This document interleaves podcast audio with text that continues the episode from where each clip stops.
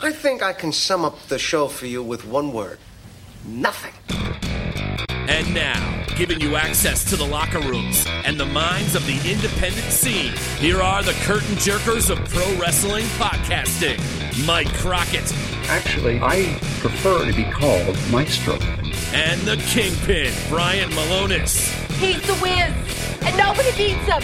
This is the Wrestling Podcast About Nothing on the New Age Insiders Wrestling Network.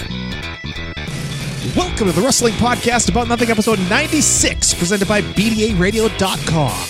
There are so many wrestling podcasts out there covering every facet of the business. So we went to BDA Radio and said we had a different idea for a podcast. Everybody's doing something. We'll do nothing. They said, What's wrestling podcast about? We said nothing. And thankfully, they said, We think you may have something here. So here we are. My name is Mike Crockett. I'm a longtime independent wrestling referee in the Northeast, currently on an extended hiatus from the ring. And joining me, as always, is a veteran of the New England Independent Mat Wars, the irresistible force, the immovable object, the mammoth, Brian Milonas. Oh, the mammoth. I don't. I don't like the mammoth. No, that, that was Randall Keogh's at Randall Keogh on Twitter. I know, and a lot of people have said that. Big Scott texted me and said he really liked the mammoth, and it just. And I know I'm a big guy, but I don't know. When you say mammoth, it just really sounds like just fat. You don't want that to be your. Uh, I mean, I know I am, but like you know, yeah, I don't love the mammoth. No. All right, how about the rest of these, though? Randall, Randall Keogh has some more of them. The Steel City Slugger. oh, Oh, Are you really gonna put me on the spot here like this? Yes. mean Machine, Brian Milonas. Mean Machine Milonas. I don't. I don't know what that that connotates. CJ Milonas for Curtain Jerker. You'd like that one, Yes. Main Event Milonas. of course. That goes without saying. Well, there's plenty of them here. Everyone's chiming in on Twitter. Uh, make sure you get yours in for. Yeah, there's a lot of like maulers and brawlers and stompers and things of that nature. Yeah, it's kind of a it's kind of a far cry from the Kingpin. So it's I guess you're gonna find something in the middle, right? right, and that that, that I kind of gave everybody the uh, the preview of my new logo, which is my new T-shirt, Mike, that is coming out. So There's plenty of news coming up on T-shirts for the Kingpin and all sorts of things. yes, not designed by you, I might add. Yeah, well, yeah, I'm busy. Keep sending in your suggestions for the Kingpin's new nickname because, as we've mentioned in the past, the Kingpin is uh, not coming to Ring of Honor. The Kingpin name, I should say. Right, exactly. Uh, something that is coming up, Brian, is episode 100 of this podcast. Can you believe that? You know, it sometimes, Mike, it feels like we've done 200. or more, yeah. it is coming next month, March 19th to be exact, episode 100 of this podcast. And I had an idea that I kind of ran by you before we started recording. Uh, you seemed a little unsure about it, but we're going to do the Wrestling Podcast About Nothing roast. Hmm. yes, we want people to call the voicemail line 401 584 9726. That's 401 584 WPAN in the next month before episode 100 and bury us. Do what you got to do about me, about Brian, about the podcast. Let us know how you really feel. The WPAN roast, episode 100, 401 584 9726. Feel any better about it? I'm sure the guy who's about to join us in a few minutes here will be sprinting to his phone to do this. if he doesn't get it all out today. all right. Also, we want you to go to the WPAN.com. That is our hub. That is where you can find all the information about us, about the podcast, where you can subscribe, all those things. All those things, the WPAN.com. And uh, Vito. Before we move forward with the podcast, we have a little bit of an announcement here. Uh, we've said for a few weeks now how we're leaving the New Age Insiders feed. Uh, well, we recently sat down with those guys, and we've come to the mutual decision to part ways with the NAI Wrestling Network. Uh, you know, there's absolutely no heat at all. It's completely amicable. they kind of allowed us to be us. And we're grateful to those guys, Jason, Liam, and Bill, for the platform that, uh, you know, kind of allowed more people to hear us and know about the wrestling podcast about nothing. Yeah, I think um, as they have some new exciting things going on, and uh, I think we have some new exciting things kind of we're cooking in the background. So perfect time right now for us to get back out there on our own. And of course, we're you know we're we're grateful to the New Age Insiders, and we'll continue to obviously endorse them. And you know, please continue listening to them, and what they're doing over there is fantastic. But it's time for us to get back out there on our own, Mike. Huh? We're out there, we're loving every minute of it. yes. Yeah. Uh, I mean, they're great at what they do. I listen every week still, and I'll continue to listen to New Age Insiders. And anyone that's listening to this, continue to listen to New Age Insiders. And please continue to listen to us. And the way you can do that is to subscribe to the Wrestling Podcast About Nothing feed. This is the last week we're going to be on the NAI feed. Make sure you subscribe. Uh, it's the same feed we've had from the very start. Lock yourself in, hit that subscribe button on Apple Podcasts, Stitcher, Google Play Music, Podbean. Go to the WPAN.com, our website, where you can find all the subscribe buttons to make it really easy for you so you can get the Wrestling Podcast About Nothing sent directly to you uninterrupted each Monday. And yeah, once again, thank you very much to Jason Maltov, Liam Stryker, Bill Neville, the New Age Insiders, great guys, and thanks so much for what you're able to do for us. And uh, yeah, we're going out and doing our own thing, Kingpin. Of course, that's what we've always done, Mike. And we're going to do our own thing here today on the Wrestling Podcast About Nothing because the day has arrived. Yes, Mike Mills of the Booking the Territory Pro Wrestling Podcast is back to defend his Uncivil War crown. He's going to rip these young guys out there today in a debate with the guy who hates that antiquated old wrestling, our own Brian Milonas. It is Uncivil War 2, old school versus new school, coming up, plus your promo about nothing and a whole lot more. But first, Festivus is not just a date on the calendar here at the Wrestling Podcast About Nothing. It lives in our hearts every single day, 24 7, 365, as the kids say. So it's not just for December 23rd, it's a Festivus for the rest of the year, too. So for that reason, here on the WPAN, we are airing our grievances each and every week, and now you're going to hear about it. Brian Milonas, what do you got for us this week? Well, Mike, I hate to say it, but again, you're the subject. Jesus. Here I am, Valentine's Day. Mm-hmm. I'm scrolling through social media, and I see a little announcement. Uh, yeah. Do you know what I'm talking about, Mike? Yes, I do. Okay. So my grievance is why the hell did I have to find out on social media that you got your wife knocked up? huh? This is unbelievable. You could have given me a heads up. This impacts on both of us here. I, I would I would think being your podcasting partner that uh, you know I would have been informed ahead of time. And also, considering the child is going to be named after me, why was I not told before the general public? Whoa, whoa, was? whoa, whoa, whoa. What? Well, if you're going to name your child Brian. What if it's a girl? Brianna. Brianna? Yeah. I mean, I named my son Michael after you. I thought that I thought that's how this I thought that's how this worked. I name my kid after you. You you name your kid after me. uh, I don't think I signed any sort of pact to make that official. What are you trying to say? Well, I'm trying to say is that uh, yes, there's going to be a little baby coming this summer to the Crockett family. I'm very Little excited. Brian or Brianna. Uh, very excited. My wife's very excited, of course. Don't think this is going to change anything with the wrestling podcast about nothing. We're still going to come at you each and every week. But um, I feel like you're avoiding the uh, the real heart of the matter here, Michael. what's that? The name. You, you're you're Oh, wavering. I, I don't understand the wavering on the name. That's the heart of the matter. Um, I guess I'll have to get back to you on that. We'll we'll mull that one over. We'll mull that over. Well, congratulations, buddy. Thank you. Thank you very Welcome, welcome to the club. Yeah. Uh, everything's going to stay the same, right? Now, everything's going to be good. right? Keep, tell, keep telling yourself that. Well, uh, as for my grievance, I mean, you mentioned it that we put it out there in the world that I'm going to be a daddy, which is weird to say. So, I mean, I don't have a grievance this week. Everything's good. I'm happy. Are you kidding me? Are you kidding me right now? What? You come up with this freaking segment, and now and now you're not going to have a grievance. Well, I'll, take a second grievance then. oh, no. The grievance is with you for shit canning on your own creation. oh God. God. Let me have a moment of, of, of happiness, of joy. Absolutely not. oh God. That's not allowed.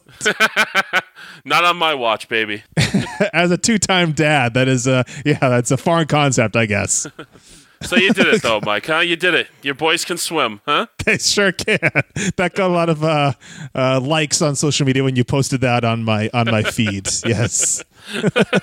yeah, I was going back and forth on Postnet or not. I was like, oh, maybe uh, people who aren't friends or uh, of or fans of Seinfeld that uh, that that know you but don't necessarily know me might take that wrong or weird. no, it's it very good. A picture of George Costanza. It just says, "My boys can swim."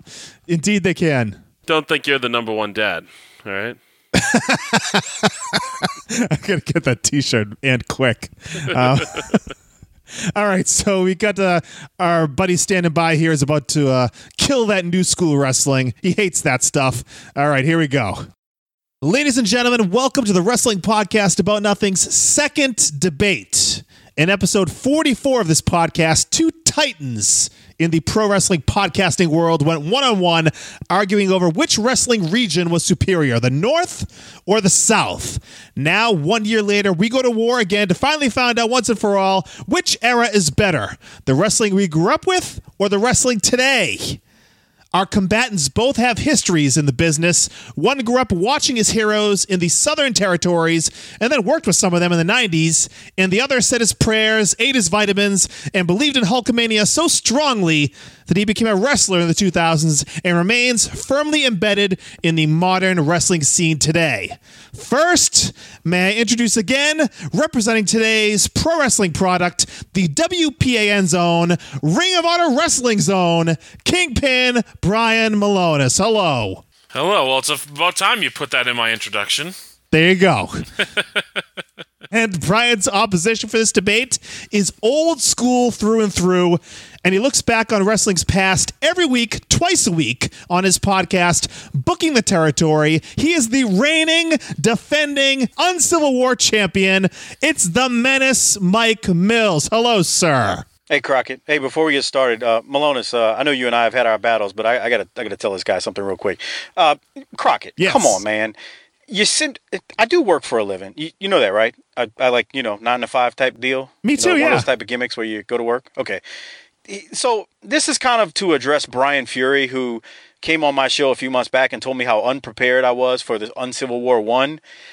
Brian Fury, I'm talking to you. I get a load of questions that I'm supposed to address tonight, like three hours ago from the time we're recording. Now, mind you, I'm at work at this time, so I can't review it, do any research, can't look up and really get my thoughts together. So if I come across as unprepared, it's because the damn producer of this fucking podcast, Mike Crockett, who gets blown up at the two count, can't send me the topics ahead of time.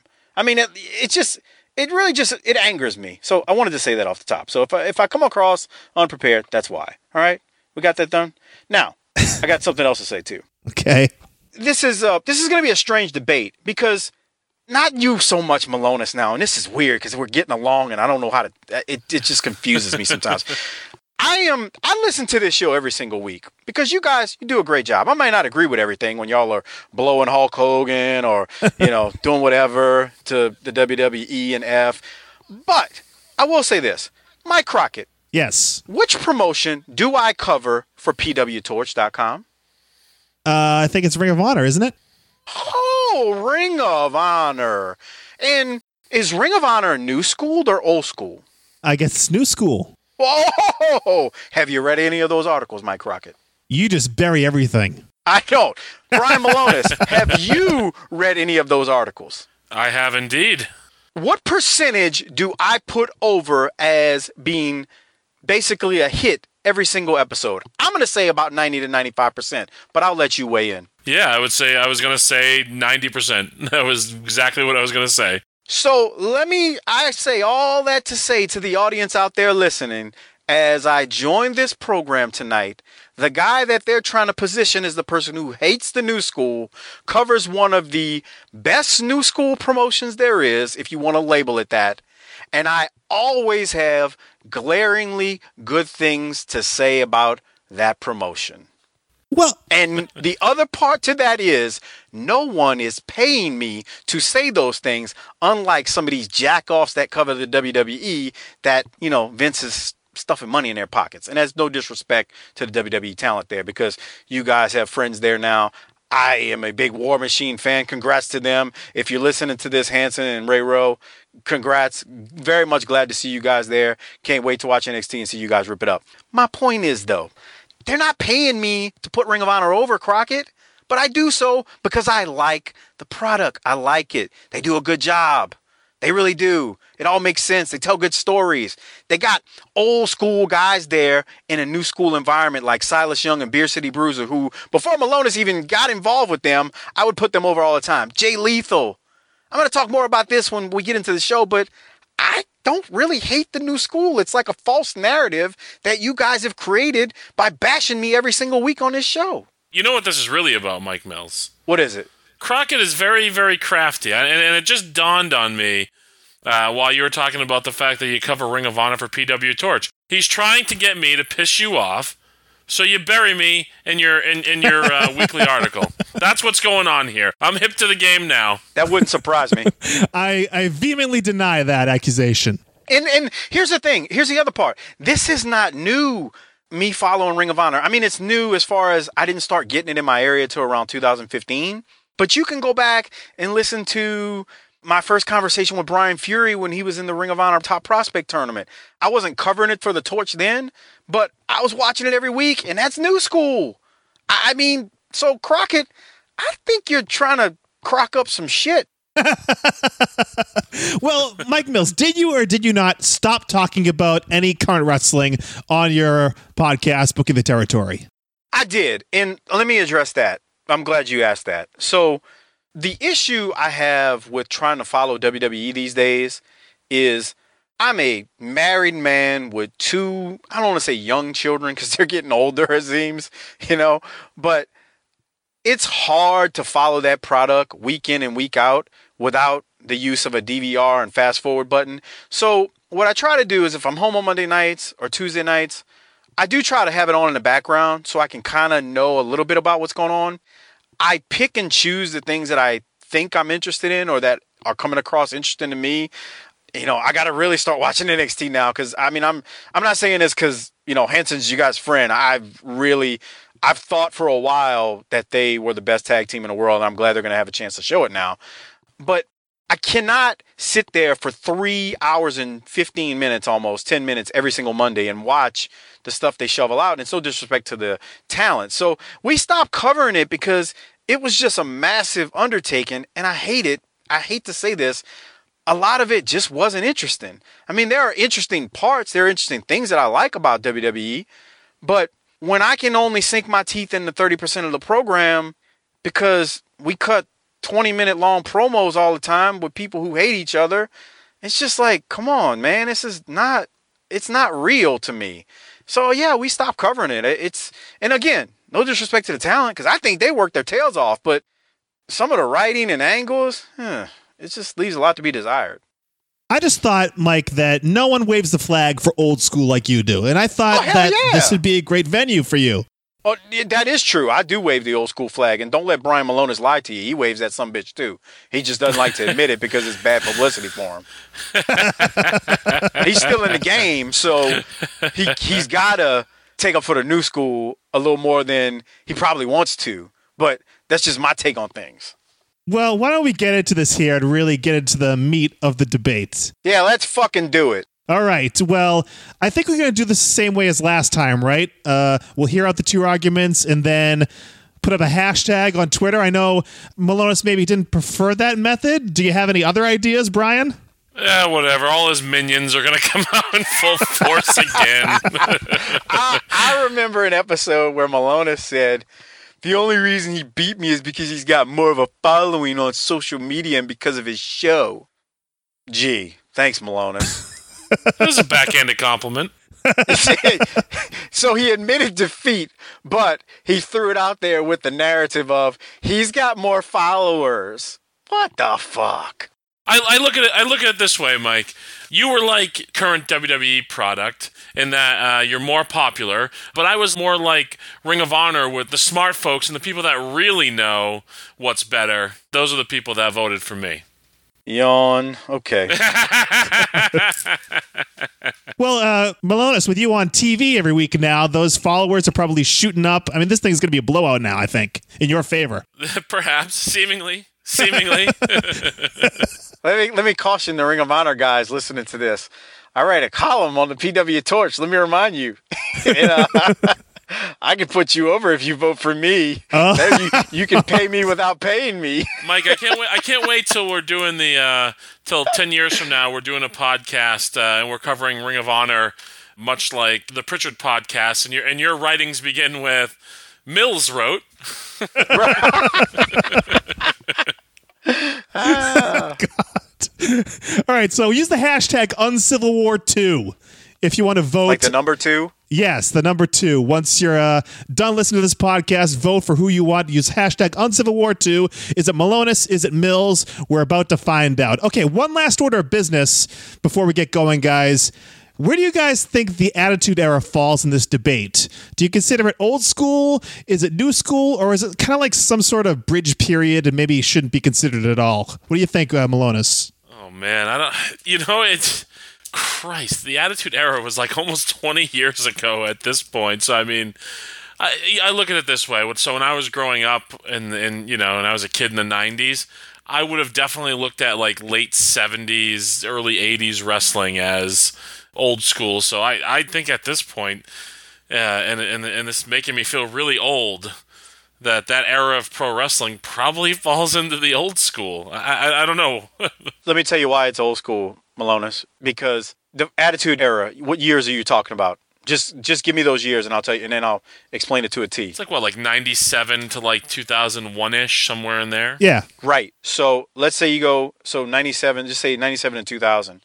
We are further away from 2000 than that era was away from the mid 80s when that was what I would think at the time was old school. So those two eras in wrestling, the Attitude Era and the Territory Wrestling era, are closer together than we are now from the Attitude Era and the New School of 2018. Does that make sense? It's crazy.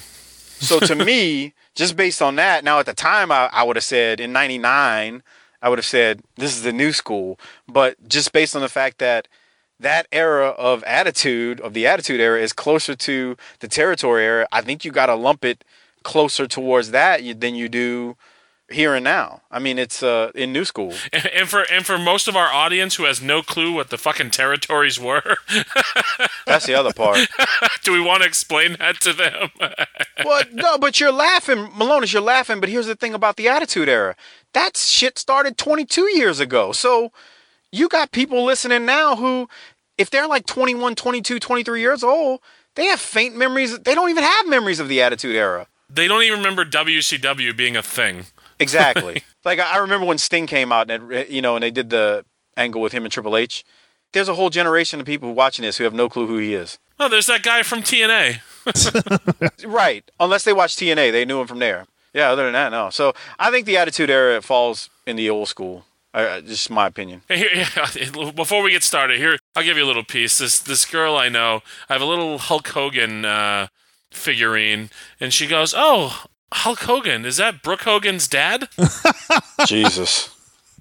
That's nice. I just looked at her and I was like, "What the fuck?" Just slinked in your seat. That's real classy. All right, so I guess uh, the Attitude Era is your domain, Mike Mills, if you choose to use that as part of your argument. Okay, so we will begin the second Uncivil War, uh, like last time, with opening statements. What do you hope to prove here today in Uncivil War 2? We will start with you, Mr. Mike Mills. Your opening statement, please. What do I hope to prove? Yes. God, I have no clue. I'm telling you, man. I mean, this is a conundrum because I don't hate the new school. I don't hate it. It's a myth.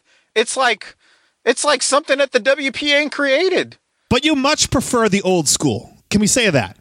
Uh, yeah. I mean, I prefer it, but it doesn't mean I want to bury the new school. Well, you won't have to. All you gotta do is argue for the old school. You don't have to bury the new school in the process.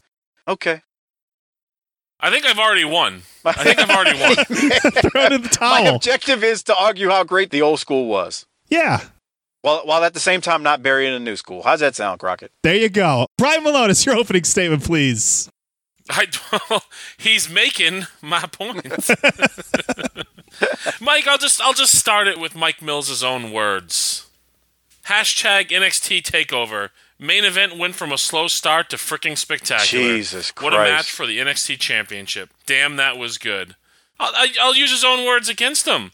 That was as new school of a match as you get. Man. So that's my opening statement. It's funny you mentioned that main event. It started, and I literally was like, "This is moving slow," and man, it picked up. And before I knew it, that main event was outstanding. It was outstanding. Those two put on a hell of a show. I still don't think I'm going to argue with Brian Fury because I know he's listening to this. Fury said that was the best NXT Takeover match ever. I think Sasha and Bayley had the best one ever. But you're not biased on that. what the hell is that supposed to mean?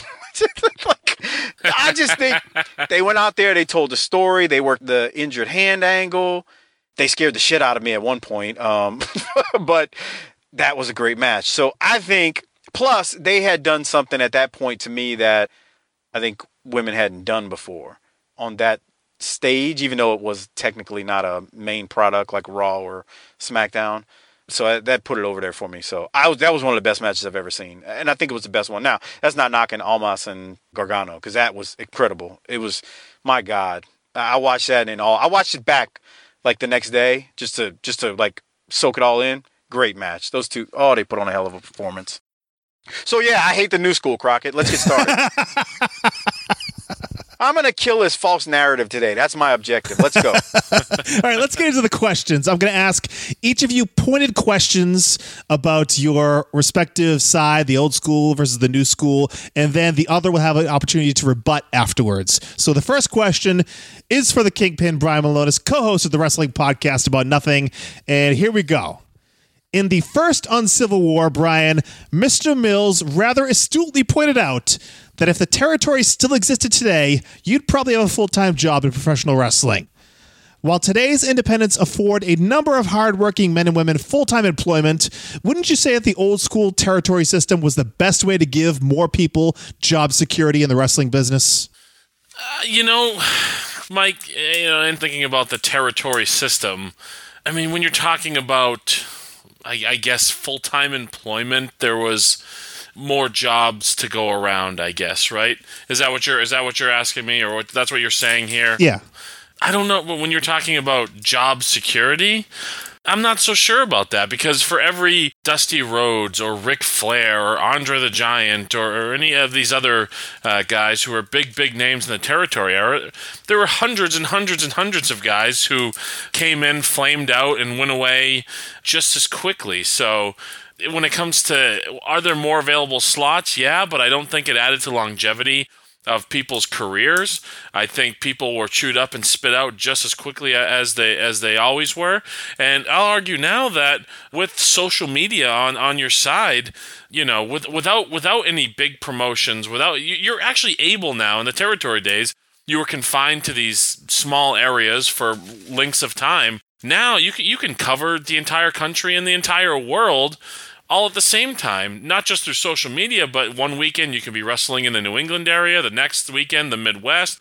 You can go over to the UK for a stretch and then go to Japan. So you're not tied down. You can constantly be moving and constantly, uh, you know, publicizing yourself on social media. There are plenty of guys who are making very, very good livings without having any sort of, you know, wrestling body like the WWE or the AWA or the NWA slash Crockett Promotions behind them.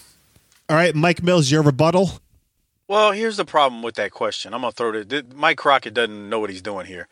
so define the independence because there is a large difference between 1995 independence and 2018 independence. The last five years, the independents have exploded almost to the fact that they are now almost like a territory system in that there are an abundance of people out there who are able to actually make a living working just the independents. Milonas, would you agree with that? I would agree with that statement. So, when you say independence, are we talking 1995 and 96 when they were shoveling shit to us for pay? Or are we talking, you know, 2016, 17, 18, last four years that it's exploded and it's really taken off and social media has helped it? Those are two different extremes when you're talking about the independence. Now, territories. Look, I'm sorry, you can't knock the territory system. Eh, Milonas is right. Yeah, you had people who flamed out and didn't do anything, but hell, that's part of the independence too. So that works both ways there. However, with the territory system, it allowed many more guys to wrestle full time, more than now in today's current independent scene.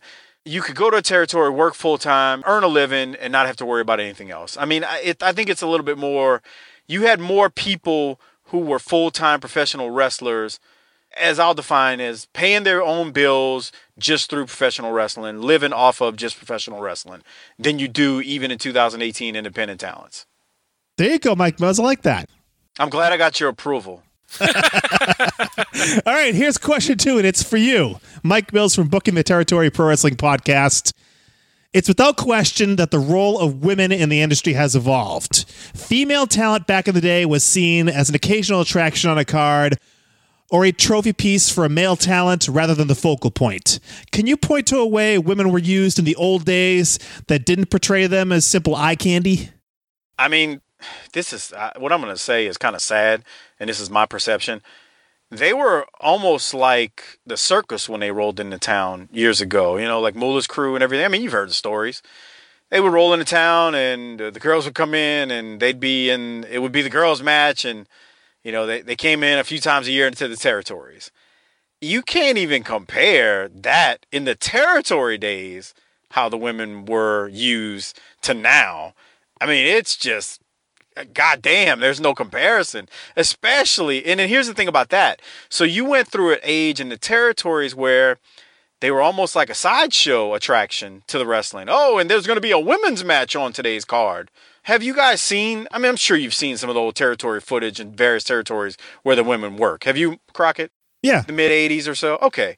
Was it treated like, in your eyes, did they, did they seem like, um, you know, the circus was coming in town, here's a special attraction type thing? Yeah, it's very occasional. It's very occasional. It was almost like when they brought the little people in. I don't know what you're supposed to call them now, so I'm not trying to offend anyone. The, the uh, you know, the, the, the, the little, Little people, yeah. yeah, when they brought the little people in, it was, it was kind of like the same concept. So you can't compare that. You can't. That doesn't compare. Then then you move into the, I guess the Attitude Era and the when the Divas era started. You guys are those WWF historians. When did the Divas belt uh, come into play? What year was that? Because I'm trying to determine if that would be considered. Nah, I think the whole Divas thing is post Attitude Era. So that's yeah, yeah, yeah. It is. It is. So that's that's new school. So then you had that happen. Now here's the thing. Uh, Milonas and I actually had this discussion on my show once there was actually talented women there, but they still were treated as eye candy, just eye candy. Some of them could go, but they were eye candy. So, uh, I mean, that's not really a good thing. So you went through a transition period. Then you have now where they're not, well, they're beautiful, but they can wrestle, they can go. All of them Sasha, Charlotte, Bayley, Becky, Natalya. These women can go. They can go better than some dudes. A lot of the dudes and they can tell stories. So I'm torn. I mean, I'm not torn. I should have I'm torn. I'm not torn. I mean, it's it's new school on this one. How how can I argue that? It's it's a, it's like comparing apples to oranges. But they did go through a phase where they went from act because they were wrestlers in the territories. I mean, if you go back and look at some of that stuff, they were actually wrestlers. Um, some of them may have been eye candy, some of them weren't. And then they went through a phase of they really weren't wrestlers. Some of them were, but most of them were just eye candy.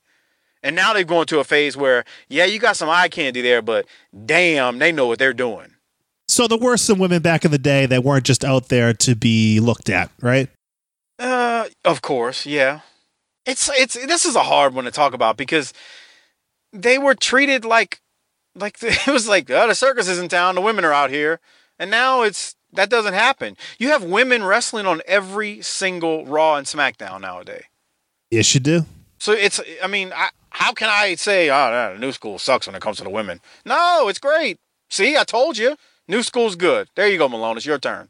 do you have anything to add, Brian, to his argument, which is your argument? You know, I just, you know, I just, you know, I- I'll just piggyback off it and say, I'm just grateful that Stephanie McMahon started the Divas Revolution, and that we get to see, you know, some of the best women's wrestling that's ever existed today. Thank you, Stephanie McMahon, for doing that for all of us. I'm not even taking the bait on that. Come on. Next, you're going to tell me she created womankind. I'm not taking the bait. All right, then let's move on to question three. It's for the Kingpin, Brian Milonas. Brian, credibility is hard to come by in pro wrestling. Let's admit, it's hard to sell someone on today's product when their only exposure is a viral video of Joey Ryan flipping someone with his dick. With all the outlandish things going on in the business in recent years, the Broken Hardy videos, the Young Bucks 87 super kicks, the slow motion matches, grenades being used in matches, what can you say to convince an old school fan that wrestling today is anything other than a joke? Well, I, I don't think it's a joke. I think it's just different than what you grew up with. It's the evolution of the entertainment of pro wrestling. I, I think there's been like this long time stigma, not stigma, basically this separation of like the entertainment. Like my, we talked about it in North vs South. Mike, Mike Mills loves to rip on the the shitty entertainment wrestling from the North. Um, and talk about like the work rate and the types of matches they had in the South, and and I think you got a group of guys now that love the entertainment aspect of it and then look at the the kind of work rate and the actual technical aspect of it. And you combine that with some of the athleticism and and it's kind of like this hybrid style so it's it's just it's different and it's creating that something for everybody when you talk about somebody like a like a Joey Ryan Joey Ryan's kind of bringing that attitude era type of stuff. It's risque. It's not for children. It's it's for uh, adult fans. The Broken Hardy stuff is, I mean, so entertaining. You loved it, Mike. Uh, it, it it hooked you back in, and, and and you're from the old school, so I think that stuff can really suck people in. And yeah, I know the stuff with the you know criticism of the things like the Young Bucks with all the super kicks and and whatnot, but go to a building where all that's going on and, and the crowd is absolutely electric and that's what it's ultimately about so it's to convince somebody throw all your preconceived notions of what you think you know and just look at it for what it is and that's entertainment and all entertainment evolves over time i, I, I mean look at comedy look at television programs. I mean, when television started, we came from an era of Leave It to Beaver and My Three Sons, and, and now we got what USA Network's going to be allowing the F bomb now. I mean, it's the evolution or de evolution, I guess, of you know entertainment but it evolves it changes with time you know give it a chance but if you go in with a closed mind and no professional wrestling is is two guys in tights with no personalities grappling each other then you might not like it but if you go in with an open mind i think you'll find that you love it All right, Mike Mills, what do you have to say? So on this question, you specifically mentioned Joey Ryan, Broken Hardys, and Young Bucks. So I'll take a stab at those three. The Joey Ryan thing, I think it's dumb. It doesn't do anything for me. But I was talking to someone who knows him a couple years ago when this thing first started, and he was like, "Look, man, Joey Ryan was a real good. He he is a real good wrestler, and for years he did what wrestlers do and just went out there and did what he did and got no attention. Not no attention, but the point was is like, you know, nobody really knew who he was, and he started doing that spot, and all of a sudden it exploded. And I'm thinking to myself, well, you know, it's that old thing. Uh, I forget the entertainer who used to say it. It's uh, uh, worry about things when they stop talking about you. Well, they're still talking about him with the dick spot. So who am I to knock him for that?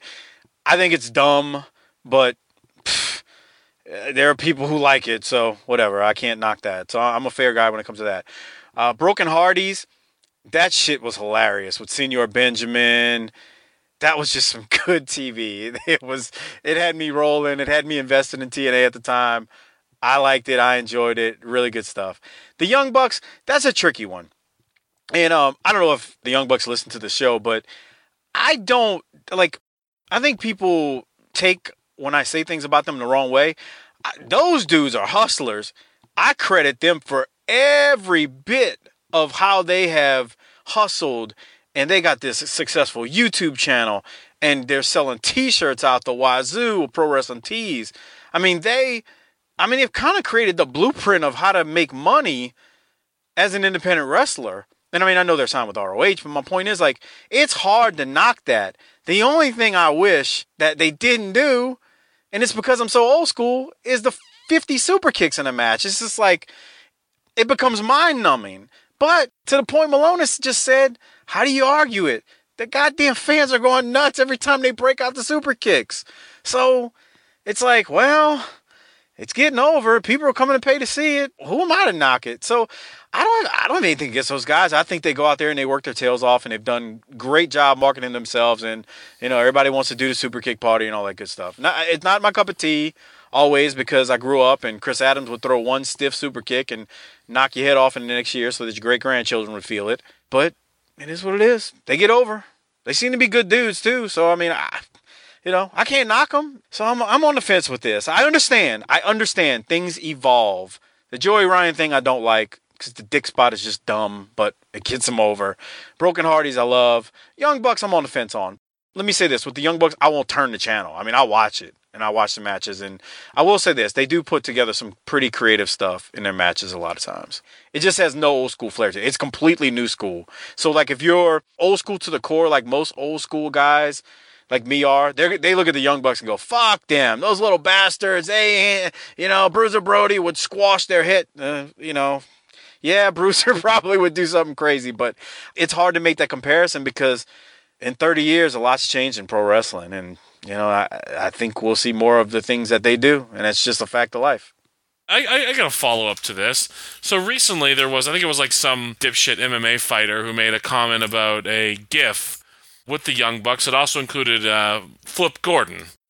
made a comment about some like grown men watch this, and, I, and I'm pretty sure your mentor, your idol, Jim Cornette, had something to say about this too. yeah, I think you did. Now, where do you fall on that? So I think it was a clip from wasn't there like a six way match at the last pay per view? Flip. Yes. Who the hell was in that match? Flip was in it. The Young Bucks were in it. I think Scorpio Sky was in it. Yeah. See, there was a so there was a sequence in that match that was just so much flippy shit. and I just, I'm not gonna lie. I watched it and I was like, huh, okay. But the see, the thing is, I don't hate it to the fact that it like makes me angry, but it just was like, eh, that's a whole lot of flips, man. Back in the day, Bruiser would just walk in there and just started cleaning house. And it's just kind of one of those things where, for me, it takes me out of it being real, even though I know it's a work. And that, it's hard sometimes to like sink my teeth into it because I start questioning the choreographed nature of it. Now, at the same time, you want to talk about Flip Gordon? To me, and I, I was telling this to Brian Fury last time I talked to him, he does things that are unique. He does the flips and stuff, but that dude's so agile, nobody else can do what he does. So the uniqueness of it and the athleticism and agility like impresses me to where I'm like, I get caught up in the match and go, damn, what's he gonna do next that's gonna impress me? Because he flips and dives, but am I making sense, Milonas? It's not the same type of flipping and diving. He's just like he, he's like a damn cat. Yeah, his athleticism is just off the charts. It's ridiculous. It's fucking insane. It's it's unreal. And it's And- not just the things he does; it's the ease in which he does them. Right.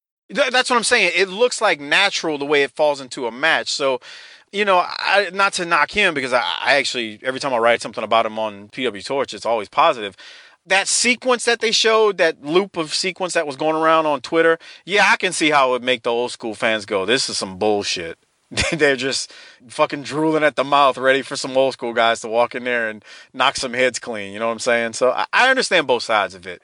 It wasn't my favorite part of that match. Let me just get that out there. But you know, you like what you like, and you don't like what you don't like. All right, I'm going to call an audible here. I don't think any good can come about me asking Mike Mills about uh, drug and steroid abuse from the 80s. I don't, I don't see him defending that as much as he is uh, not defended very much else with the old school Yeah. stuff against the new school. So I think we should move on. Yeah, there was a lot of there was a lot of deaths, you know, in the 80s, 90s, and I mean even now, like not just the 80s, 90s. If you want to talk about the ECW era, I mean, God, yeah, I, I, think I think you're doing the right thing. Let's uh, let's move past that one. I don't want to. I can't glorify doing drugs and steroids. I was hoping, but dang nabbit. All right, we'll move on. Uh, yeah. All right, Brian. Question for you: When we were kids, we believed. We thought what we were seeing was real, and the wrestlers told us it was, and did everything in the ring to prove that it was. My last question to you revolved around some of the hokey stuff out there today. With the death of kayfabe, is the traditional, old school, believable pro wrestling match possible? And are there examples that you could point to of this? Yeah, yeah, ab- absolutely. So I'll just talk about the kind of the, the whole kayfabe thing, and one with social media today and how small the world is. It's it's going to be damn near impossible, anyways. Especially with the PC nature of everything, and you, you can you can't have a heel going out and shitting all over somebody in public, and then they tweet about it, and people jump all over it, and then it becomes a public relations nightmare for whether it's you know com- a company like a WWE that's publicly traded, or even a company like Ring of Honor or Impact or New Japan Pro Wrestling. You just can't you can't have that in 2018. And the other the thing I always talk about is movies or television shows, and you think of, you know, some of your favorite characters all time of movies, or you think of some of your favorite movies, and the entire time you knew these were actors that were playing a role. Uh, and that when they when that movie was over, they weren't that person anymore. You know, Mark Hamill wasn't out fighting with lightsabers after Star Wars. You know, uh, and I, I think yeah, you can get the fans lost in it, and, and there can be that suspense of, of disbelief because people do it every single day when they go to a movie, when they watch a television show. Uh, when they watch quote unquote reality television, a lot of times you are you not a lot of times you're, you're suspending your disbelief and you're getting caught up uh, and, and and lost in it. You know, one thing uh, recently that uh, that I'll that I'll, well, I mean it's it's a different type of thing, right? I mean now you get the fans that you look at that NXT match where uh, those guys got a standing ovation after one of the I don't remember which false finish it was, but people were completely caught up and and lost in those matches. More recently, and you have to kind of go to a little, I guess, a little more extreme measures because this certainly is an extreme measure. But you think about the Brock Lesnar Randy Orton incident from you know a year and a half or however long ago that was, where he busted him open you know, a, hard way at the top of the head. And, and people, uh, myself included, didn't know what the hell we just watched. Was that real? Was that fake? And it spurred all this debate. And um, if you believe your dirt sheets that you love so much, it kind of works some of the guys in the back even, you know, over over how real it was. So yeah, I think it's still possible. And yeah, I I, I think the days of you know, pretending that every one of these guys is the same human being on camera that they are off camera it's not necessary. It's it's passe, and, and I think people are smart enough to separate the character they see on TV from the real person they might bump into on the street. All right, Mike Mills, what do you think about the death of kayfabe? Here's the thing about that. So I still think you could make things believable. I think social media, if you do it right, the thing about social media is you can create angles on there. This whole Booker T, Corey Graves thing, you know, everybody on social media is like, damn, those two are going at it. I still think, even though it's quote unquote dead, if you do things right, like Malona said, the the whole Randy Orton thing and elbow to the head that time, you can believe it. I challenge anyone when you talk about death of kayfabe, and I know at the time kayfabe was still around. Y'all disappointed me on this, you know, WPAN. Y'all talked about the NWA and Jim Crockett Promotions and WCW, and every freaking thing y'all talked about was almost always the WCW era, which doesn't light a candle to the NWA era when it was still under JCP. Well, there was a feud between Magnum and Tully, I Quit match, famous I Quit match from 1985 Starcade. Anybody out there, and kayfabe was still alive at the time, but if they did this today, the way those two beat the shit out of each other leading up to that cage match, that I Quit cage match, if they did that exact same program today, the way they did it back then, you would have people saying, those two sons of bitches really hate each other and they might just kill each other when they get in that cage. They beat the piss out of each other. There were promos cut where they were interrupting each other and they would come in fist flying, nothing held back. You could feel the energy in the promos and in these segments that they were doing with the lead up to that match. And then they got in that cage and they didn't do no flips and shit. And they didn't do no dives. They just beat the piss out of each other for 15 minutes. And so even though kayfabe is dead, if you did that same program today, which will never happen because you can't believe it anymore, I guess, you can get people to believe. There are still things you can do to get people to believe, and that's my biggest argument with the new school. Is I think we've gotten past the fact a lot of times where it's like, eh, I don't know if I believe that anymore. I mean, hey, did y'all see that? It's been a while now, and I don't remember what I had for dinner yesterday. Did you all see when um, who was it? B.J. Whitmer and um, was it Corino had that match where they both were real bloody Yes. in ROH a couple years ago? Yeah. I didn't see it. No. I know they were working, but damn, I was like, they gonna kill each other. I mean, it just was. I think that was the match I'm thinking of. Um, but my point is, you can still do things for people to believe it, and it's gonna come across real. I'll give you another example. Kayfabe's dead. That Briscoes program with Bully and Tommy Dreamer, the damn Briscoes are so believable in their promos, and I know they're working, but I watch them and go, God damn, man, they seem so serious. Shit, I wouldn't want to be Bully Ray if I was uh, wrestling in ROH right now. They gonna beat the piss out of him. So you can still do it, even though it's dead. If you do it right, it's believable. So even though kayfabe is dead, you can still use kayfabe in, in the new school. Use social media. Here, I'm gonna throw another one at you. I don't know if Sasha and Naya are, are truly saying what they feel about this whole Ronda Rousey thing, but you know what? Everybody thinks they are. You know what I'm talking about, Crockett? The thing with them Yeah, yeah, not yeah, being happy with Rousey being there. Right. I don't know about y'all, but I look on Twitter and there's nothing but people going, damn, they're complaining. I'm hearing that's real. That's real heat. I don't know if it's real heat. I think they're working because I always think everything's a work. It, I mean, even pro sports. Right. I think the goddamn game, the Super Bowl was a work, but that's just my opinion. um, everything's a goddamn work. The NBA, it's all a work. Everything in life's a work. So I look at that and go, they're working, but you know what? I believe it. They're, they're cutting promos on each other. There's some payoff there coming down the line. I'm telling you, I see it. So yeah, use social media the right way. Write good storylines, have good programs, have good angles, and even though kayfabe is dead, you can still use that old school mentality to create new school feuds. Silas Young and Jay Lethal last year. I'm gonna throw another one at you. That shit was magical when they were in that feud. Silas coming out bragging every week, talking about, you know, we ain't seen Jay Lethal in 35 days. I mean, it's just like, dude, it ain't that hard. They do it. ROH does it a lot. I don't know if I see it in other places so much. So you can still, even though it's dead, you can still do it. You just got to do it the right way. All right, Mike. One more chance to tell everyone how bad New School sucks. All right. Yeah. All right. Here we go. The wrestling athlete of today is much different than the old school, and some would say much better. Old school wrestling might be more credible, but some would say it's more boring as well. Sell us on why we should be uh, just as amazed and entertained by an old school match as we could a 30 minute spot fest of today.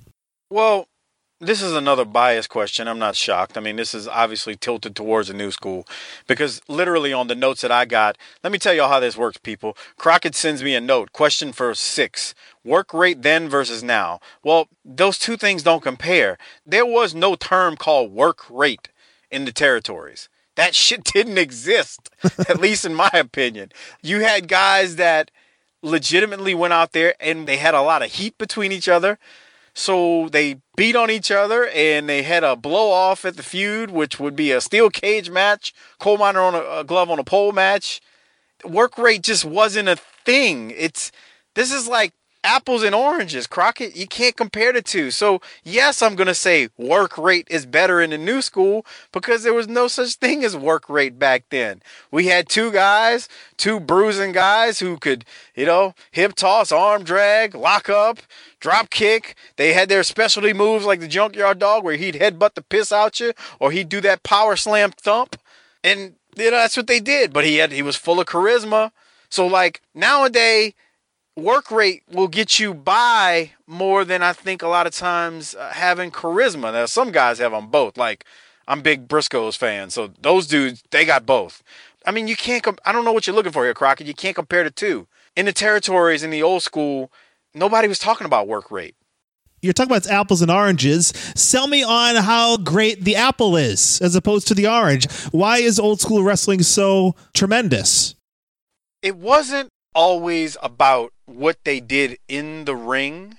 It was about the story that they told before they got to the ring. Right. So you had a reason back then to want to see two guys beat the piss out of each other. And you wanted your good guy, your face, to win. When I watch today, nobody, for the most part, actually, I like the heels still, so I'll cheer for them and I cheer, but nobody today, like, I heard Jim Cornette say this one time, and it's so fucking true. Back in the day, you went to the matches, and you, God damn it, the Horseman got Dusty again. Next time, Dusty's gonna get him. Nobody, nobody was talking work rate when they left the arena. Now you leave the arena, everybody's talking about, well, you know, the work rate on match one was this, and the work rate on match two. It's like, damn, dude, can you, can we just can we watch it for the feud? Can we watch it for what the guys are doing, not just work rate? Like, I'm big on the whole storyline and the angle of things, and you don't need incredible quote unquote work rate for that. I assume you're buddies now, Brian, with uh with Milonas with uh Beer City Bruiser. When I look at Bruiser, who's one of my favorites in ROH, I don't see a work rate guy. I see a son of a gun that's gonna go in there and beat your ass. And that's what I like. And he's a good heel, and he knows what he's doing. Does he do some things now that a big man didn't do back in the day? Sure, but that's part of the evolution. You know, that's why the whole work rate thing, it just, I don't need work rate. It's good for some things, I mean, but not always. And then another thing, too, you got to have a mix in any wrestling promotion. I don't want just, you know, all work rate guys. Well, that doesn't do anything. If do you, Mike Crockett, do you want to watch a three hour program on 205 Live every single week? Not that they have a three hour program. My point is, you don't want to watch three hours of cruiserweights all the time. You want to see a mix. Right. So that's why I think work rate's overrated even today. I mean, you didn't need work rate back in the day. You do need it now because you have to have athleticism. You have to have things. These see the, the challenge nowadays is guys they have to do more because that's become the standard. Like you just can't go out there and hip toss, arm drag, and grab a hole, brother uh, for you know all these minutes of a match because it's not going to sell. You know, people are going to be bored out of their mind. So the guys have to turn it up a notch. It's just it is what it is at this point. But I'm anxious to hear what Milonas had to say because I've been rambling and I made a Jim Cornette reference, so I know that pissed off Milonas. All right, Kingpin, what do you got? Well, I, I, I, mean, Mike. I think Mike made most of my argument for me here. but uh, yeah, I mean, it's funny. I, I, don't think you've done your Jim Cornette might be done with you after he hears this uh, this episode if he listens, uh, Mike Mills, because I imagine there's nothing Jim Cornette hates more than the evolution of false finishes, which is just finisher, kick out, finisher, kick out, finisher, kick out uh, of of today. Um, nah, he, he he hates he hates Joey Ryan and the Young Bucks more than that. I get compared to King Kong Bundy a lot, but no offense to King Kong Bundy, he can't do the things that I'm able to do. You know, like, and that's the evolution of the business. That's that's where it's come. It's not about you know headlock, shoulder tackle, get it again. Right. You know? like it's it's it's it's not about that. People aren't going to watch that. People have shorter attention spans today. Why don't you see even 30 minute matches rarely on, especially on TV? People don't have attention spans. We live in an instant gratification society. If it's not hard and fast and, and going constant, if you stop to pause, that's the immediately the the person of today is going to change the channel. You got to keep it going. You got to keep it moving. You got to keep them stimulated constantly because we live in a instant gratification society. People aren't going to watch. Uh, when somebody sits on the mat for for 10 minutes. Look at the, even the UFC, which is alleged shoot fighting. The fights that people usually bitch about the most online are the ones that end up in, in grappling battles on the ground. They like when people throw. They like action, or at least the the threat of action to happen. So, I think it's the natural evolution of, of, of the business that has that has changed everything and, and the evolution of society as a whole and how they like to be entertained. All right. Well, that was my last question, guys. And I don't even think we need closing statements. I think this is like the draw of all draws. This is like a 60 minute Broadway, this thing. How was this a draw? He argued my point. I fucking won. You what? he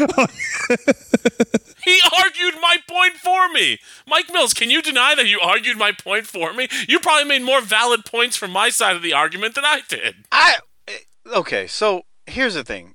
I think people need to realize that there is a possibility that fans in general, wrestlers in general, can respect and appreciate both schools. I think the problem we get into, it's like fucking politics, which I hate these days, is everybody is worried about the things that they don't get along with other people about instead of finding the commonalities. And I think we need to look at it and say, you know what? Those old school sons of bitches did a lot right. And maybe we can learn something from it. And you know what? The new school guys, goddamn, that Keith Lee is incredibly agile and he's a hell of an athlete. So we can appreciate that. And Flip Gordon, goddamn, he does some good stuff too. I, I think the point is you need to realize that if you have both in any wrestling nowadays, you would have a better product. You really would. You agree, Brian Milonas? I agree, yes. See? See? but whose idea? I'm the one that came up with it though. So who who wins the debate then? Oh, Oh, that's a good point. Oh boy. Put that piss in your Cheerios. I guess maybe it was a misfire on my behalf to put this in a format of a debate, but I think, you know, going through this whole thing, we had some good discussion going and, you know, old school versus new school and something for people to think about out there. I agree. And we didn't have to uh, make Mike Mills sensationalize steroid and drug abuse. Jesus Christ. Well, let us know what you think on Twitter. Use hashtag Uncivil War 2, the number two, and let us know what you think. Is it going to Milonas? Should we just call a thing a draw, call the whole thing off? And you know, on a draw, Brian, Mike Mills retains the Uncivil War championship. Shocking! You're supposed to be my partner, but you side with you. You know. You know what's funny, Mike, about this? And I know you listen to the show. When you're not on here, Mike is big, tough talking guy, and he's you know throwing barbs at you. And then we get you on here. It's oh, Mike Mills. what a coward! Love having Mike on the show. I told you what Brian Fury said last not the last time Brian was on. He was on a while back and I DM'd him and said, Hey, let's do the Uncivil War there. Let's you and I have that debate. He goes, Let's just do it on your show. So um, he comes on and the first thing he tells me is, You came in unprepared. like, well, I didn't expect that, but you know, so you had one person in your corner, Milonas. He he said that. Oh, and and then your little buddy, uh, Scotty uh, Scotty Maid, what's his name? Your little buddy? he gonna love that. I did that on purpose, Scotty, because I knew you'd listen to this. Scotty Slade. Scotty was uh he was on there uh, jabbering at me. You know, somebody tell that stupid goddamn uh, southerner that the AWA is in the north. No shit, Sherlock. Oh. I think we were talking about like how Vince like you know stole from all the territories. I wasn't saying the AWA was in the South. My point was he stole people from there. But you know, I mean, Northerners have a little have a hard time understanding certain things. But yeah, I was told I was unprepared, but uh, I, I was prepared as I could be this time, considering Crockett gave me a five minute warning on these questions. I will say, Mike Mills, as much as I, I bash Southern wrestling, it was it was pretty cool a couple weeks back to wrestle in Nashville and and wrestle. Uh, you know, basically in the same spot that Flair beat Steamboat and pretty, you know, pretty awesome, pretty, uh, pretty spectacular. There, were some Starcades there through '94 through '96. I don't know if exactly those were the the banner years of uh, of Starcade, but uh, and of course that's where Jeff Jarrett debuted with my baby tonight. So hey, so have you um have you seen the match that Steamboat and Flair had where Flair won and then Funk in that building that you're talking about? Have you have you seen that? I, I just I just watched it a couple days ago. So that's as old school as it probably gets with two guys working pretty much chopping the piss out of each other, crowd reaction, and then the stunner at the end with, you know, Funk pile drive, well, trying to pile drive Rick through a table that just would not break. That's a match that holds up, though. Watching that match, I think that match, if that took place with those two guys today, you know, on pay per view or, or, you know, WWE Network or whatever, that's a match that would hold up today, I think. And, and there are a number of those matches that do hold up, but it's going to be with guys, you know, guys like that. I I will say this, and you might disagree. Some of the matches I don't think that will hold up are some of the old midnight rock and roll express type matches. I don't know how many of those would hold up to the fan of 2018, though. Well, you got to put yourself in that time, and you got to put yourself in that place. I, no babyface was more over, or babyfaces were more over than rock and roll. I've got footage of like the NWA Worldwide shows where they they are fighting through the crowd. I, I mean, it was a different time. I mean, nobody cheers for babyfaces the way they did now. I think they'll hold up just based on the programs that they work. Now, if you went in there and just watched a match between the two, it may not always hold up, but I think like if you were to watch the programs that they worked and the feuds that they were in, it would hold up. Matter of fact, I've watched them and to me they hold up, but I probably have a little bit of a southern bias, of course. But you're right about that Flair Steamboat match. That that stuff holds up because those guys they had already been built up to being pretty much mega stars, especially Flair.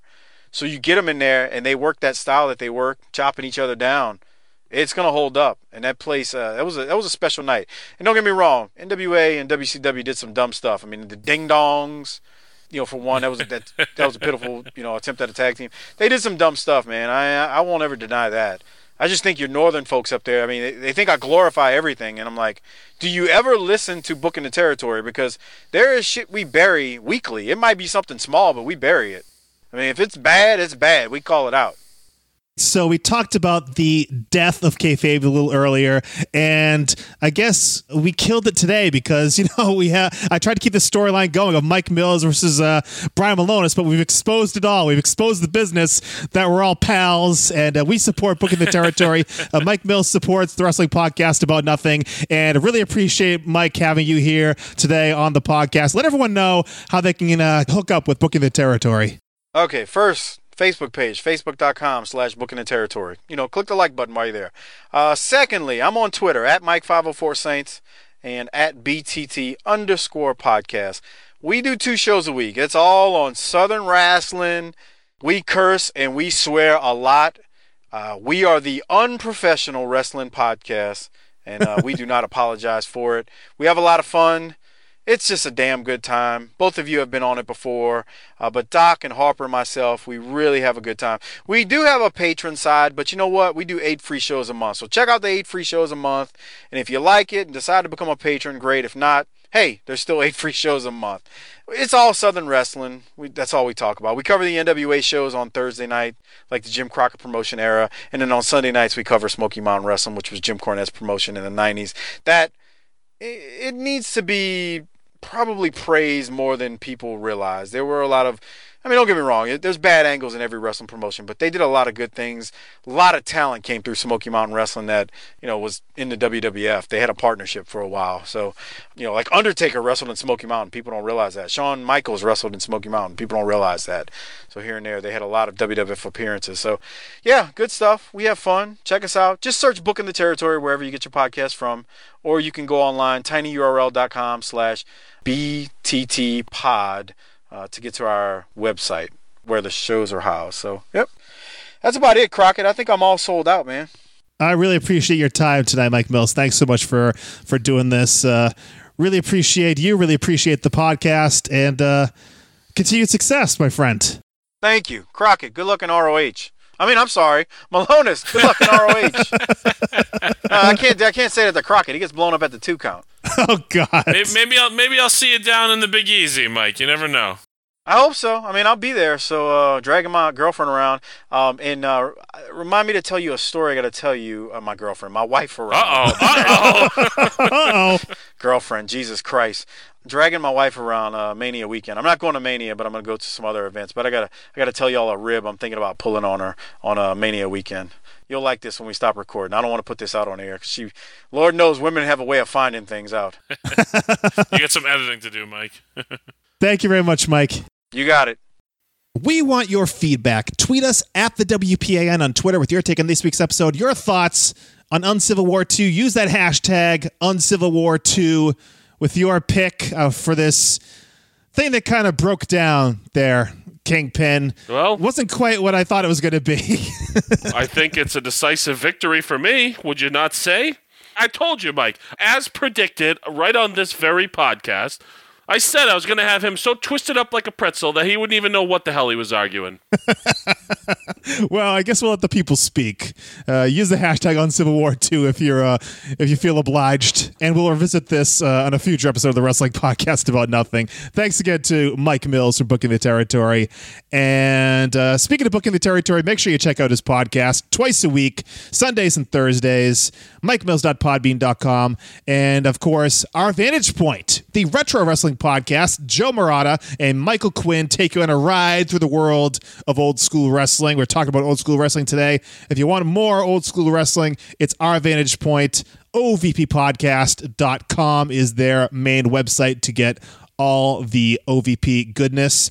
And greetings from Allentown with Peter Winson, our friend, a local boy who does his one man show talking about one single episode of television uh, from wrestling's past. So make sure you go uh, listen to Peter. Great show. Greetings from Allentown. And finally, the Rundown Wrestling Podcast. That is with Jason Stewart and a cast of thousands. Make sure you find Rundown Wrestling Podcast wherever you get your podcasts. They got stuff all week on that feed, so make sure to check it out. And of course, the rest of the people here on the New Age Insiders Wrestling Network. All right, Brian, it is time for this week's promo about nothing. But before we get into that, let's talk about our sponsor. People ask me, what do you mean, BDARadio.com? What does the BDA stand for? Botchamania debut announcement? What? Brian, I suppose you haven't seen Botchamania 360. Can't say that I have. Well, everybody out there, go two minutes and 30 seconds in to episode 360 of Botchamania, and you'll see your friend, the Kingpin Brian Milonas. What? Yes. Do you want to go check this out now? Oh boy. Oh, all right. All right. So, Brian, you've had the opportunity to go and check this out. I have. Can you describe what's going on in this clip? Yeah, uh, Mike Verna trying to powerbomb me out of the corner and uh, was unable to. He wasn't strong enough to. Because you sandbagged him, correct? Because I sandbagged him? Well, you held on to the to the rope so he couldn't move out. Well, he didn't even try to move. We were t- clearly weren't on the same page here. Oh, so uh, I thought maybe once for the first time you were going to admit that you did something wrong. I didn't sandbag him though. We were never set, and it was just once you start to get me up in the air, my ass is heavy, and so I'm gonna start going down. Oh boy! All right, so so you're saying it's a shared blame thing? Yeah, I think so. There, yeah. You know, Mike. Here's here's the thing, and it's fitting that yourself is the one pointing this out and laughing because this, I'm sure, is put together by by some dickhead who, eh, you know, couldn't lift a 45 pound fucking plate, and he's you know making botchamania things, and a dude who's 230 and jacked, and you know lifting me up, uh, and it, it doesn't go as planned, and yeah, you know, but go fuck yourself. Well, yeah, I will confirm that the guy who does Botchamania is a wee little man. Yeah. Uh, Shocking. Go check this out, Botchamania 360. You got to see the Kingpin. Is that your debut in Botchamania? I think no. No, I, me and Max were on there trying to break a table. Yes. I am the table. Yes. I'm, I'm kind of ashamed you brought it up, not because of Anna, because we're giving credibility and, and publicity to something so stupid. Oh boy. All right. Well, Mike Verna, the man uh, opposite you in that clip, he couldn't stand. But what BDA Radio stands for is the most unique commentary on mixed martial arts and pro wrestling on the internet. They don't break news, they break the news with their wild commentary regarding MMA and wrestling. Head over to BDARadio.com and check out all the latest news on UFC, Bellator, WWE, and much more. Get your non breaking tables at Botchamania and get your breaking news at BDARadio.com. You know, th- these are the these are the same assholes too that when guys are performing something dangerous and it doesn't go as planned, will sit there before even knowing if a guy is truly hurt or not and clap their hands and chant, you know, "You fucked up, you fucked up," you know, eat shit. is so mad. My goodness, Brian. Well, let's Well, try to your, get. that was your goal. You got what you wanted out of it, I'm sure. well, let's move on to the promo about nothing, Brian. Cheer you up a little bit here. The year 1981. Yes, it's old school. As we go, I'm bitching about these guys making fun of something as we're about to make fun of something. All right, my feelings were a little hurt. yes. It's fine. I actually think I know who does the Botchamania stuff. I think they I think they have a podcast. One of the dudes has a podcast, and I've talked to him before. I'm pretty sure. I'm pretty sure I've been on his podcast like a few years ago. well, it's a British guy. Oh, it is. I Yeah. I thought it was a dude out of Canada that had a uh, podcast. I, I, I think there. I mean, there. He's associated with some podcasts, but I know the guy himself. His name's Matthew. He is. Uh, he's a British gentleman. Gotcha. It's fine. Whatever. People like it. People think it's funny. So it's fine. Shit happens. It doesn't go as planned. Maybe I came on a little strong there. Maybe it did. Maybe it did. You caught me a little off guard. We'll edit that out. No, he won't. Uh, nah, leave it in. It's funny. All right. Well, let's. Like I said, let's cheer you up, Kingpin. Promo about nothing time. The year 1981. So yes, it is old school wrestling from the Mid Atlantic area. Basically, Jim Crockett Promotions. So this is uh, we'll stuff this up Mike Mills' tailpipe, right? All right, Brian. It is one of our favorites, Sergeant Slaughter. Oh boy. He is standing by with Bob Caudle to do this very special interview. Let's take a listen to this week's promo about nothing. You, what is your name, boy? My name, my name is Bob. Well, from now on, your name is Jack. You got that? I'm here for one reason. I'm looking for some talent to wrestle. Right now, I'm just looking. I haven't signed my name to any contract, but if it comes up that I will wrestle in this area, I want every one, man, woman, and child to stand on their feet, stand at attention, and salute me when I walk into from that ring. I am a United States Marine, a drill instructor, and I demand respect. R-E-S-E-P-E-C-T. Respect. You got that, Jack? No, I, I'm not sure I got that. That's right. And the next time I see you, I want them shoes shine. I want that haircut. I want them glasses shine. And I want you to not talk until I give you the order. Is that clear? All right, fans, that's going to do it for this week, and we'll see you next week. Until then, so long for now. So, Brian, I think Sergeant Slaughter he invented spelling in promos. amongst amongst many other things he invented in pro wrestling. He's one of the first. We talk about this uh, in our group of friends, but uh, one of the most insufferable parts of WWE DVDs and uh, the old Legends of Wrestling roundtable segments that they, they they did on the old twenty four seven network was Sergeant Slaughter. He was in the middle of every big event that ever happened, right? Tall tales with the Sarge. He he created Yokozuna, right? He did, yeah. He was the first guy ever to come out to entrance music. Yeah, I'm not sure how many people claim that. Quite a few. I know Michael Hayes as well, and a bunch of others. But yeah, Sergeant Slaughter said he was the first one to come out to music. He had the greatest gimmick uh, in the, history of the business. Wh- which one was that? Wasn't that like a conversation that he had with like Vince McMahon Sr.? Vince McMahon Sr. told him he had the greatest gimmick in the history of wrestling, or was the greatest thing he'd ever seen. Uh, recently, I saw that he was uh, supposed to be the lead singer of some 80s metal hair band. Yeah, and he was going to play himself in the G.I. Joe movie with The Rock. Yeah, yep. God. yeah, he has had more. I mean, this is Hulk Hogan level stuff of just complete ridiculousness, foolishness, things that are untrue, never were true. And yeah, where we first noticed it was on like a episode of Legends of Wrestling, the roundtable show on the old WWE 24 7, where Tim just talking about, yeah, I was the first person to come into music. And they, they had this big Samoan guy and they don't know what to do with them. They just don't know. So Sarge is like, let me sleep on it. He came back the next day and said, sumo wrestler. And Yokozuna was born. Just doesn't wash with me or anybody with a brain. But uh, or, or the uh, the claim of for WrestleMania was it seven?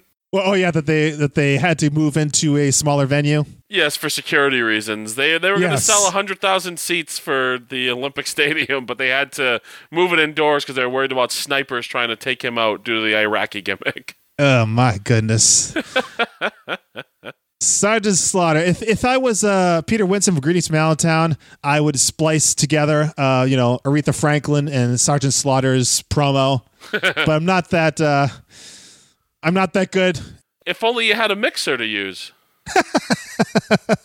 It's sitting right here, Kingpin. Yeah, I'm sure not being used. I'm gonna dust it off a little bit here, but yeah. I, like how Sarge spells respect completely incorrectly and then says, Do you know what I'm saying? And Bob Caudle's like, "Uh, No, I'm not sure that I do. perfect. Absolutely perfect. This is actually unearthed. Uh, if I may say, I found out about this promo on the Botchamania fan page on Facebook. so it all ties in, Brian. I'm over it now, Mike. Jeez, stop Okay. going back to it. I'm over it. It's fine. Oh yeah, because Mid Atlantic Wrestling just recently got put on the WWE Network, and this promo was discovered. So that's where that whole thing came from, and it was a great promo, a great promo about nothing. And you've heard it.